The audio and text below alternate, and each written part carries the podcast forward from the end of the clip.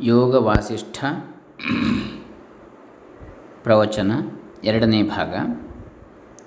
ಅದರಲ್ಲಿ ನಾವು ಮೊದಲನೆಯ ವೈರಾಗ್ಯ ಪ್ರಕರಣ, ಅದರಲ್ಲಿ ಆರು ಶ್ಲೋಕಗಳನ್ನು ಈಗಾಗಲೇ ನೋಡಿದ್ದೇವೆ. ಅವುಗಳ ವಿವರಣೆಯನ್ನು ಕೂಡ ಇವತ್ತೇಳನೆಯ ಶ್ಲೋಕದಿಂದ ಆರಂಭಿಸೋಣ. ಓಂ ಶ್ರೀ ಗುರುಭ್ಯೋ ನಮಃ. ಹರಿ ಓಂ. ಶ್ರೀ ಗಣೇಶಾಯ ನಮಃ.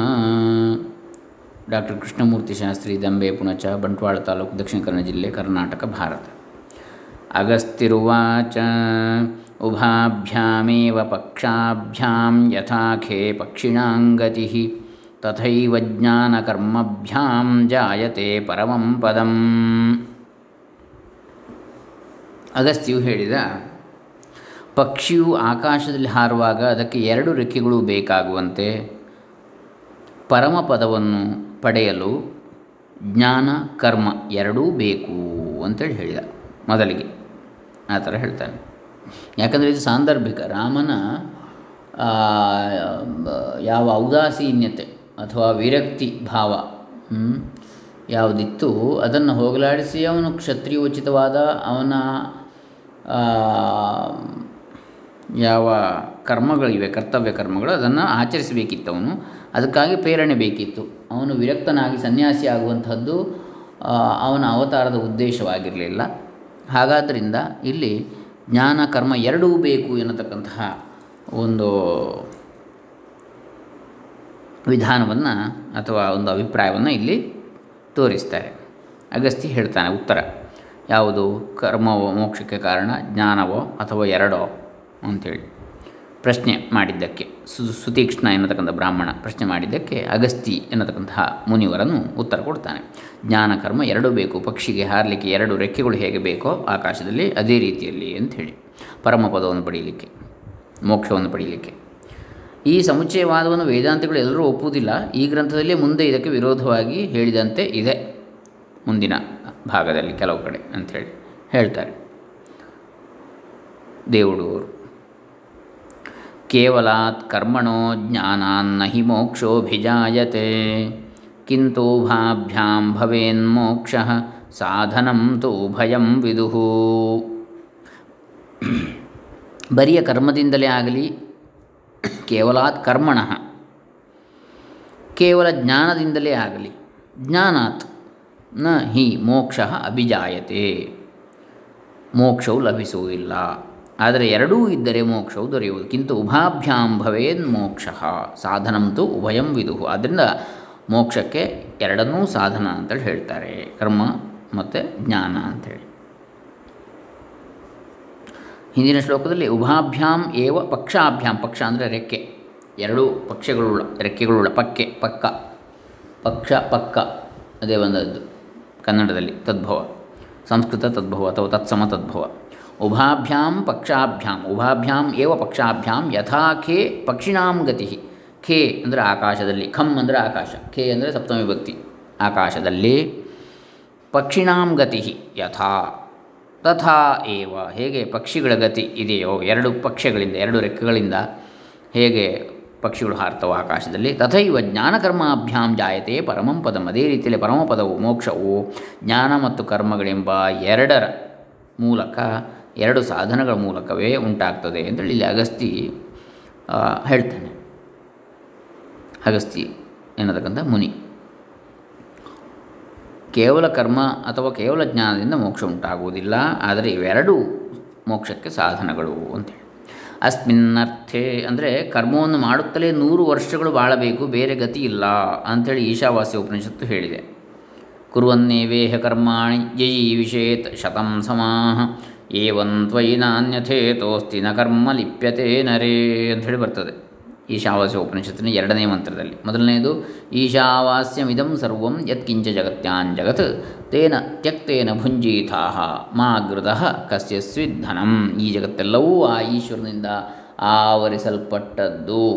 ಅಥವಾ ಈ ಜಗತ್ತೆಲ್ಲವೂ ಜಗತ್ ಈಶ್ವರನಿಂದ ಭಗವಂತನಿಂದ ಆವೃತವಾಗಿದೆ ಎಂದು ತಿಳಿಯತಕ್ಕದ್ದು. ಈಶಾವಾಸ್ಯಂ. ಇದಂ ಸರ್ವಂ ಯತ್ಕಿಂಚ ಜಗತ್ಯಾನ್ ಜಗತ್ ಅಥವಾ ಈಶ್ವರನಿಂದ ನೆಲೆಸಲ್ಪಟ್ಟಿದೆ ವಾಸಿಸಲ್ಪಟ್ಟಿದೆ ಈಶನ ಆವಾಸ ಸ್ಥಾನವಾಗಿದೆ ಭಗವಂತನ ಅಂಥೇಳಿ ಜಗತ್ತೆಲ್ಲ ಹೊಸ ಆಚ್ಛಾದನೆ ಹೊಸ ನಿವಾಸೆ ಬೇರೆ ಬೇರೆ ಧಾತುಗಳು ಇವೆ ತೇನ ತ್ಯಕ್ತೇನ ಭುಂಜೀತಾ ಮಾದೃದ ಕಸ್ಯ ಸ್ವಿಧನಂ ಹಾಗಾಗಿ ಆ ಭಗವಂತನ ಏನು ಕೊಡ್ತಾನೋ, ಅವನು ಏನು ನಮಗೆ ಕೊಡ್ತಾನೋ ಅದನ್ನು ನಾವು ಭುಂಜಿಸಬೇಕು ಅಂತ ಒಂದರ್ಥ ಇನ್ನೊಂದು, ತೇನ ತ್ಯಕ್ತೇನ ಭುಂಜೀತಾ ಆದ ಕಾರಣ ಎಲ್ಲವೂ ಈಶ್ವರನಿಂದಲೇ ವ್ಯಾಪಿಸಲ್ಪಟ್ಟಿರುವುದರಿಂದ ನಾವು ಯಾವುದನ್ನು ತ್ಯಾಗ ಮಾಡುವುದರ ಮೂಲಕ ಭುಂಜೀತಾಹ ಪಡೆಯಬೇಕು ಅವನನ್ನು, ಆ ಭಗವಂತನನ್ನು. ತ್ಯಾಗೇನೇಕಿ ಅಮೃತತ್ವ ಮಾನಶುಹು ಎಂಬಂತೆ. ತೇನ ತ್ಯಕ್ತೇನ ಭುಂಜೀತಾ ಮಹಾಗೃಧ ಕಸ್ಯ ಸ್ವಿಧನಂ ಹಾಗೆ ಯಾರದ್ದೋ ಸಂಪತ್ತಿಗೆ ಆಸೆ ಪಡಬಾರದು. ಇದೆಲ್ಲವೂ ಈಶ್ವರನದ್ದೇ, ಭಗವಂತನದ್ದು. ಹಾಗಾಗಿ ಅದಕ್ಕೆ ನಾವು ಆಸೆ ಪಡಬಾರ್ದು, ಅದನ್ನು ತ್ಯಜಿಸಿದರೆ ನಮಗೆ ಶ್ರೇಯಸ್ಸಾಗ್ತದೆ. ತ್ಯಾಗ ಮಾಡಬೇಕು ಅಂಥೇಳಿ ಅದನ್ನು ಬಯಸಬಾರ್ದು. ಯಾಕೆಂದರೆ ಅದು ನಮ್ಮದಲ್ಲ, ಅದು ಈಶ್ವರನದ್ದು, ಭಗವಂತನದ್ದು, ಪರಮಾತ್ಮನದ್ದು ಅಂಥೇಳಿ ತೇನ ತ್ಯಕ್ತೇನ ಭುಂಜಿತ ಮಹಾಗೃಧ ಕಸ್ಯ ಸ್ವಿಧನಂ. ಯಾಕಂದರೆ ಅದು ಯಾರದೋ ಬೇರೆಯವ್ರದ್ದು ನಮ್ಮದಲ್ಲ ಅಂದರೆ ಪರಮಾತ್ಮನದ್ದು. ಹಾಗಾಗಿ ಅದನ್ನು ಬಿಡೋಣ ಅಂಥೇಳಿ ಒಂದರ್ಥ.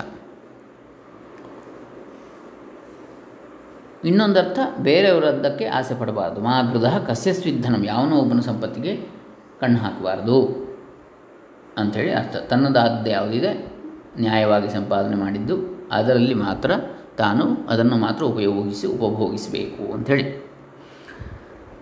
ಹೀಗೆ ಅವಿದ್ಯೆ, ವಿದ್ಯೆ ಎರಡನ್ನೂ ತಿಳಿಯಬೇಕು?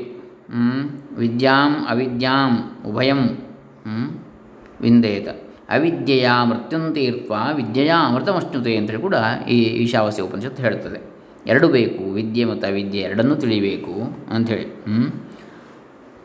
ಅವಿದ್ಯೆಯಿಂದ ಮೃತ್ಯುವನ್ನು ದಾಟಿ ವಿದ್ಯೆಯಿಂದ ಅಮೃತತ್ವವನ್ನು ಪಡೀತಾನೆ.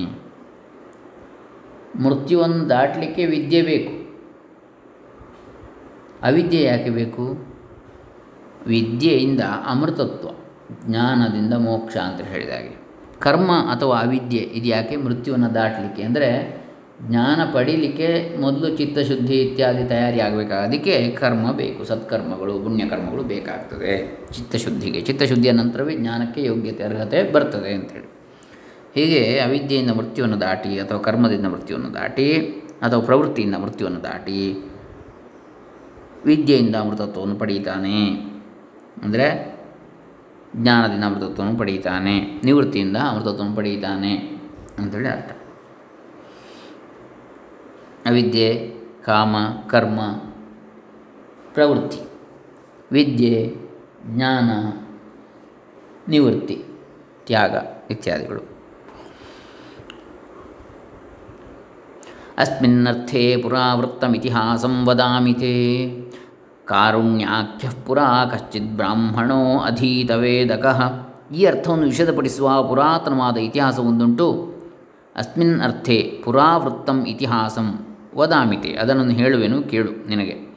ಕಾರುಣ್ಯಾಖ್ಯ ಪುರಾ ಕಶ್ಚಿತ್ ಬ್ರಾಹ್ಮಣ ಅಧೀತವೇದಕಃ ವೇದಾಧ್ಯಯನ ಸಂಪನ್ನನಾದ ಕಾರುಣ್ಯನೆಂಬ ಒಬ್ಬ ಬ್ರಾಹ್ಮಣ ಇದ್ದ ಅಂತ ಮತ್ತೊಂದು ಕತೆ ಹೇಳ್ತಾನೆ. ಕಥೆಯೊಳಗಡೆ ಕತೆ. ಈಗಾಗಲೇ ನಾವು ಯೋಗ ವಾಸಿಷ್ಠದಲ್ಲಿ ಸುತೀಕ್ಷ್ಣ ಅಗಸ್ತಿ ಇವರ ಸಂವಾದವನ್ನು ನೋಡ್ತಾ ಇದ್ದೇವೆ. ಆ ಸಂವಾದದ ಮಧ್ಯೆ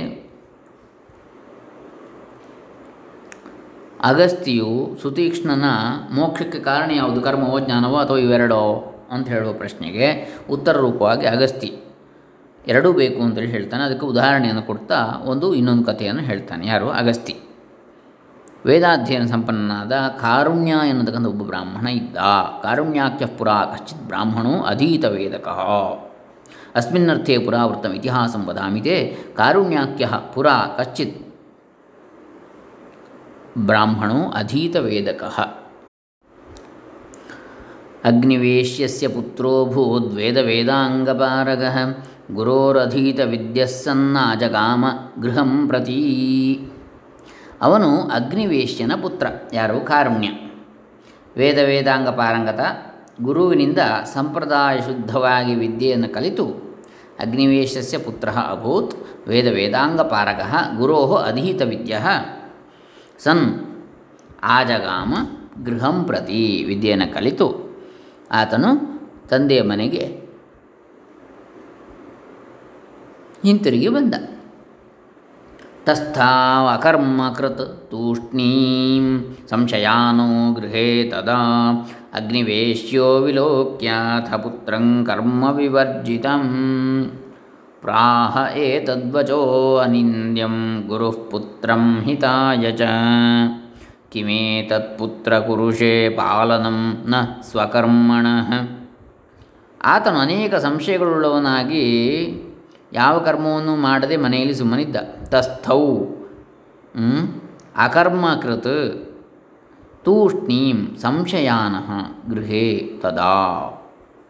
ಅಗ್ನಿವೇಶ್ಯ ವಿಲೋಕ್ಯ ಅಥ ಪುತ್ರಂ ಕರ್ಮ ವಿವರ್ಜಿತಂ. ಹೀಗೆ ಕರ್ಮವನ್ನು ಬಿಟ್ಟಿರುವ ಮಗನನ್ನು ಕಂಡ ಅಗ್ನಿವೇಶ್ಯನು ಮಗನಿಗೆ ಹಿತವಾಗಲೆಂದು ಪ್ರಾಹ ಏತದ್ವಚಃ.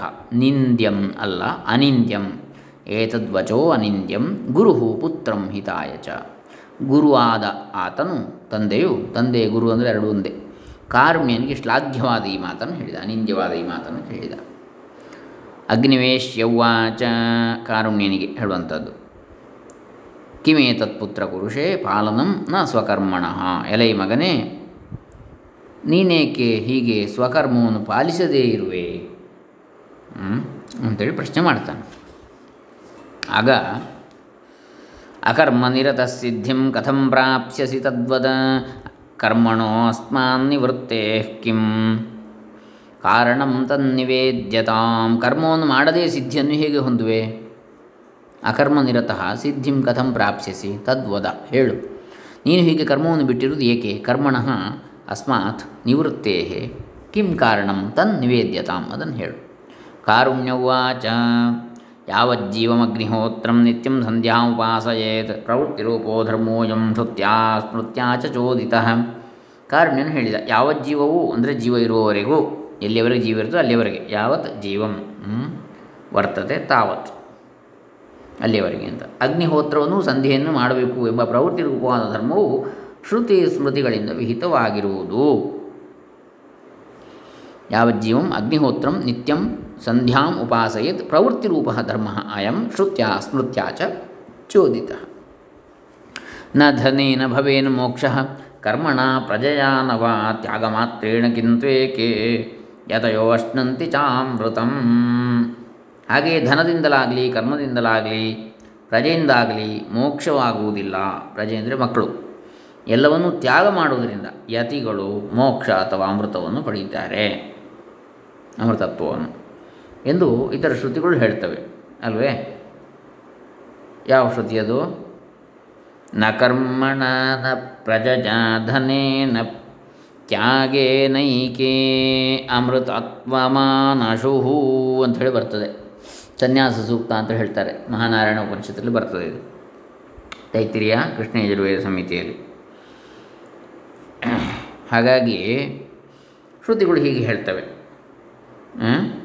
ತ್ಯಾಗ ಮಾಡೋದ್ರಿಂದಲೇ ಎಲ್ಲವನ್ನು ತ್ಯಾಗ ಮಾಡೋದ್ರಿಂದಲೇ ಯತಿಗಳು ಮೋಕ್ಷವನ್ನು ಪಡೆಯುತ್ತಾರೆ. ಧನದಿಂದಲಾಗಲಿ ಕರ್ಮದಿಂದಲಾಗಲಿ ಪ್ರಜೆ ಸಂತಾನದಿಂದಾಗಲಿ ಮೋಕ್ಷವಾಗುವುದಿಲ್ಲ ಅಂತೇಳಿ. ಇತಿ ಶ್ರುತ್ಯೋರ್ದ್ವಯೋರ್ಮಧ್ಯೆ ಮಯಾ ಗುರು. ಒಂದು ಕಡೆ ಆ, ಆಹಾರ ಆ, ಸಂಧ್ಯಾ ಉಪಾಸೀತ ಅಂತೇಳಿ ಹೇಳ್ತದೆ. ದಿನ ದಿನವೂ ಸಂಧ್ಯಾವಂದನೆಯನ್ನು ಸಂಧ್ಯಾ ವಂದನೆಯನ್ನು ಮಾಡಬೇಕು. ಅಗ್ನಿಹೋತ್ರವನ್ನು ಮಾಡಬೇಕು. ಅಂಥೇಳಿ ಪ್ರವೃತ್ತಿ ರೂಪವಾದ ಧರ್ಮವನ್ನು ಹೇಳ್ತದೆ. ಇನ್ನೊಂದು ಕಡೆ, ನ ಕರ್ಮಣ ನ ಪ್ರಜಯ ಧನೇನ ಅಂಥೇಳಿ ಯಾವುದರಿಂದಲೂ ಮೋಕ್ಷವಿಲ್ಲ, ತ್ಯಾಗ ಒಂದರಿಂದಲೇ ಮೋಕ್ಷ ಅಂತ ಹೇಳ್ತದೆ. ಇತಿ ಶ್ರುತ್ಯೋರ್ದ್ವಯೋರ್ಮಧ್ಯೆ ಕಿಂ ಕರ್ತವ್ಯಂ ಮಯಾ ಗುರು ಇತಿ ಸಂದಿಗ್ಧತಾಂಗತ್ವ ತೂಷ್ಣೀಂಭೂತ ಅಸ್ಮಿ ಕರ್ಮಣಿ. ಹೀಗೆ ಪರಸ್ಪರ ವಿರುದ್ಧಗಳಾದ ಎರಡು ಶ್ರುತಿಗಳಲ್ಲಿ, ಶ್ರುತಿ ಅಂದರೆ ವೇದ ವೇದವಾಕ್ಯಗಳು ಗುರುವೇ, ಏನು ಮಾಡಬೇಕೆಂಬುದು ತೋರದೆ ಕರ್ಮ ಮಾಡದೆ ಸುಮ್ಮನಿರುವೆನು ಅಂತೇಳಿ ಹೇಳ್ತಾನೆ. ಯಾರು? ಕಾರುಣ್ಯ, ತನ್ನ ತಂದೆಯಾದ ಅಗ್ನಿವೇಶ್ಯ ಅಂತ ಹೇಳ್ತಾನೆ. ಅಗಸ್ತಿರುವಾಚ ಇತ್ಯುಕ್ತ್ವಾ ತಾತ ವಿಪ್ರೋಸೌ ಕಾರುಣ್ಯೋ ಮೌನಮಾಗತಃ, ತಥಾವಿಧಂ ಸುತಂ ದೃಷ್ಟ್ವಾ ಪುನಃ ಪ್ರಾಹ ಗುರುಂ ಸುತ ಗುರುಸ್ಸುತಂ ಅಗಸ್ತ್ಯು ಹೇಳಿದ ಕಾರುಣ್ಯನು ಹೀಗೆ ಹೇಳಿ ಮೌನವನ್ನು ತಾಳಿದ ಆ ಮಗನನ್ನು ನೋಡಿ ತಂದೆ ಹೀಗೆಂದ ಅಗ್ನಿವೇಶ್ಯವಾಚ ಶೃಣುಪುತ್ರ ಕಥಾ ಅಗಸ್ತ್ಯಾರಿಗೆ ಹೇಳಿದ್ದು ಸುತೀಕ್ಷ್ಣನಿಗೆ. ಏನು ಅಂಥೇಳಿ ಅಗ್ನಿವೇಶ್ಯನು ಕಾರುಣ್ಯನಿಗೆ ಏನು ಹೇಳಿದ? ಎಂಬುದನ್ನು ಅಗಸ್ತ್ಯು ಸುತೀಕ್ಷ್ಣನಿಗೆ ಹೇಳ್ತಾನೆ ಅಗ್ನಿವೇಶ್ಯೌವಾಚ ಶೃಣುಪುತ್ರ ಕಥಾಮೇಕಾಂ, ತದರ್ಥಂ ಹೃದಯೇಖಿಲಂ ಮತ್ತೋ ಅವಧಾರ್ಯ ಪುತ್ರತ್ವ ಯಥೇಚ್ಛಸಿ ತಥಾ ಕುರು ನೋಡಿ, ಇಲ್ಲಿ ಮತ್ತೊಂದು ಕತೆ ಬರ್ತದೆ. ಕಥೆಯೊಳಗೆ ಕಥೆಯೊಳಗೆ ಕಥೆಯೊಳಗೆ ಪಂಚತಂತ್ರ ಇತ್ಯಾದಿಗಳು ಕೂಡ ಹಾಗೆ. ಕಥೆಯೊಳಗೆ ಕತೆ. ಒಂದೊಂದು, ಒಂದು ಪೆಟ್ಟಿಗೆಯೊಳಗೆ, ಇನ್ನೊಂದು ಪೆಟ್ಟಿಗೆ ಇನ್ನೊಂದು ಪೆಟ್ಟಿಗೆ ಇನ್ನೊಂದು ಪೆಟ್ಟಿಗೆ ಪೆಟ್ಟಿಗೆ. ಹಾಗೆ, ಒಳಗೊಳಗೆ. ಹಾಗೆ ಅಗಸ್ತಿ ಏನು ಹೇಳ್ತಾನೆ? ಇದು ಅಗ್ನಿವೇಶ್ಯ ಹೀಗೆ ಹೇಳಿದ ಅಂತೇಳಿ ಹೇಳ್ತಾನೆ. ಯಾರಿಗೆ? ಅವನ ಪುತ್ರನಾದ ಕಾರುಣ್ಯನಿಗೆ. ಮಗನೇ, ನಾನೊಂದು ಕಥೆಯನ್ನು ಹೇಳ್ತೇನೆ. ಶೃಣು ಪುತ್ರ ಕಥಾಮೇಕಾಂ ತದರ್ಥಂ ಹೃದಯೇ ಅಖಿಲಂ. ಅದನ್ನು ಕೇಳಿ ಅದರ ಅರ್ಥವನ್ನು ಸಂಪೂರ್ಣವಾಗಿ ಗ್ರಹಿಸು. ಮತ್ತು ಅವಧಾರ್ಯ, ಮತ್ತ ಅವಧಾರ್ಯ ಪುತ್ರ ತ್ವಂ ಯಥೇಚ್ಛಿಸಿ ತಥಾಗುರು. ಅದನ್ನು ಸರಿಯಾಗಿ ತಿಳ್ಕೊಂಡು ಆನಂತರ ನಿನಗೆ ತೋರಿದಂತೆ ಮಾಡು. ಆಗ ಈ ಹೊಸ ಕಥೆ ಇನ್ನೊಂದು ಬರ್ತದೆ ಈಗ. ಇದು ಭಾಳ ಚೆನ್ನಾಗಿದೆ. ಇದನ್ನು ಬಹುಶಃ ನಾವು ನಾಳೆ ದಿವಸ ನೋಡೋಣ. ಇಲ್ಲಿಗೆ ಹದಿನೆಂಟು ಶ್ಲೋಕಗಳು ಆಯಿತು. ಏಳನೇ ಶ್ಲೋಕದಿಂದ ಹದಿನೆಂಟನೇ ಶ್ಲೋಕದವರೆಗೆ, ನಿನ್ನೆ ದಿವಸ ಆರನೇ ಶ್ಲೋಕದವರೆಗೆ ನೋಡಿದ್ದೆವು. ಇವತ್ತು ಏಳರಿಂದ ಹದಿನೆಂಟರವರೆಗೆ. ಮುಂದಿನದನ್ನು ನಾಳೆ ದಿವಸ ನೋಡೋಣ. ಯೋಗ ವಾಸಿಷ್ಠ ವೈರಾಗ್ಯ ಪ್ರಕರಣ ಮೊದಲನೆಯದು. ಅದರಲ್ಲಿ ಮೊದಲನೆಯ ಸರ್ಗ. ಅದರಲ್ಲಿ ಇವತ್ತು ಹದಿನೆಂಟನೇ ಶ್ಲೋಕದವರೆಗೆ ಆಯಿತು. ಓಂ ಶಾಂತಿ ಶಾಂತಿ ಶಾಂತಿ. ಹರಿ ಓಂ ತತ್ಸತ್. ಬ್ರಹ್ಮಾರ್ಪಣಮಸ್ತು ಶ್ರೀರಾಮಾರ್ಪಣಮಸ್ತು.